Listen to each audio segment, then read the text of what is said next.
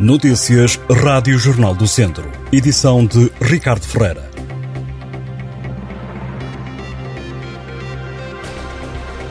Os utentes da Extensão de Saúde de São Cipriano, no Conselho de Rezende, estão sem médico de família desde outubro, quando a clínica que trabalhava na unidade entrou de baixa. As populações dizem estar preocupadas com a falta de assistência médica. O posto serve 1.400 utentes das freguesias de São Cipriano, Ovadas e Panchorra, Freigil e Milmães e Arreado e São Romão de Aregos. Em comunicado, a Junta de Freguesia de São Cipriano recorda que este problema já não é novo, continuando a gerar muita preocupação junto de toda a população que beneficia das respostas da unidade. Para resolver a situação, os utentes foram mandados para o Centro de Saúde da Vila de Rezende, numa resposta que a população considera insuficiente.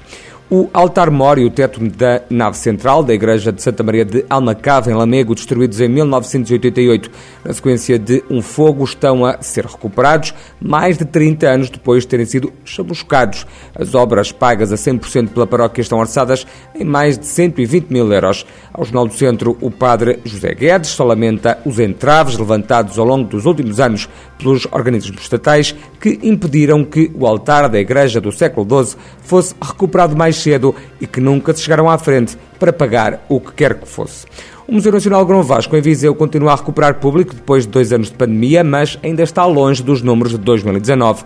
O ano passado o espaço museológico registrou 36.039 entradas, mais 1.609 que em 2021, mas teve menos 29.887 visitantes do que em 2019, o ano anterior à chegada da Covid-19. Segundo a diretora do Museu, Odete Paiva, a conclusão que se pode retirar é que o público que frequenta os serviços educativos, os alunos das escolas e os grupos de idosos ainda não voltaram em número significativo. As entradas estão ainda abaixo dos anos normais, mas a receita da bilheteira e dos serviços educativos está em linha com o ano de 2019. O desafio do Grão Vasco agora é recuperar os públicos perdidos, adiantou ainda Odete Paiva.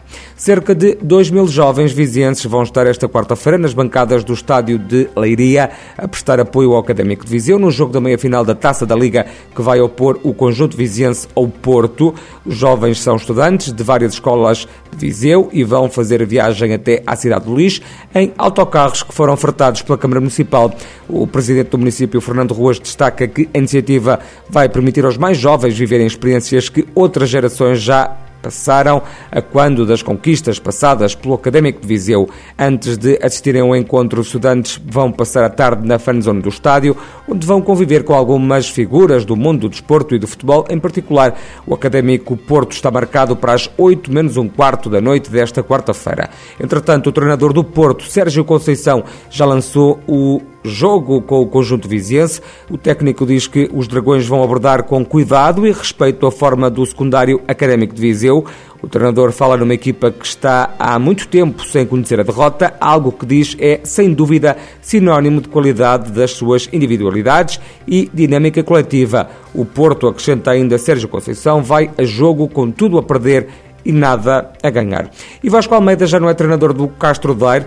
Clube e técnico chegaram a acordo para o fim da ligação que durava há quatro épocas. Nas redes sociais, o emblema castrense anunciou a saída do treinador, justificando que o futebol também é um ciclo que tem um fim. Vasco Almeida reagiu igualmente nas redes sociais à saída do Castro Daire.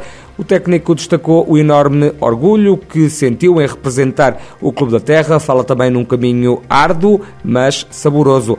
Vasco Almeida deixa o Castro Daire no 13º e penúltimo lugar da Série B do Campeonato de Portugal. A equipa está em zona de descida.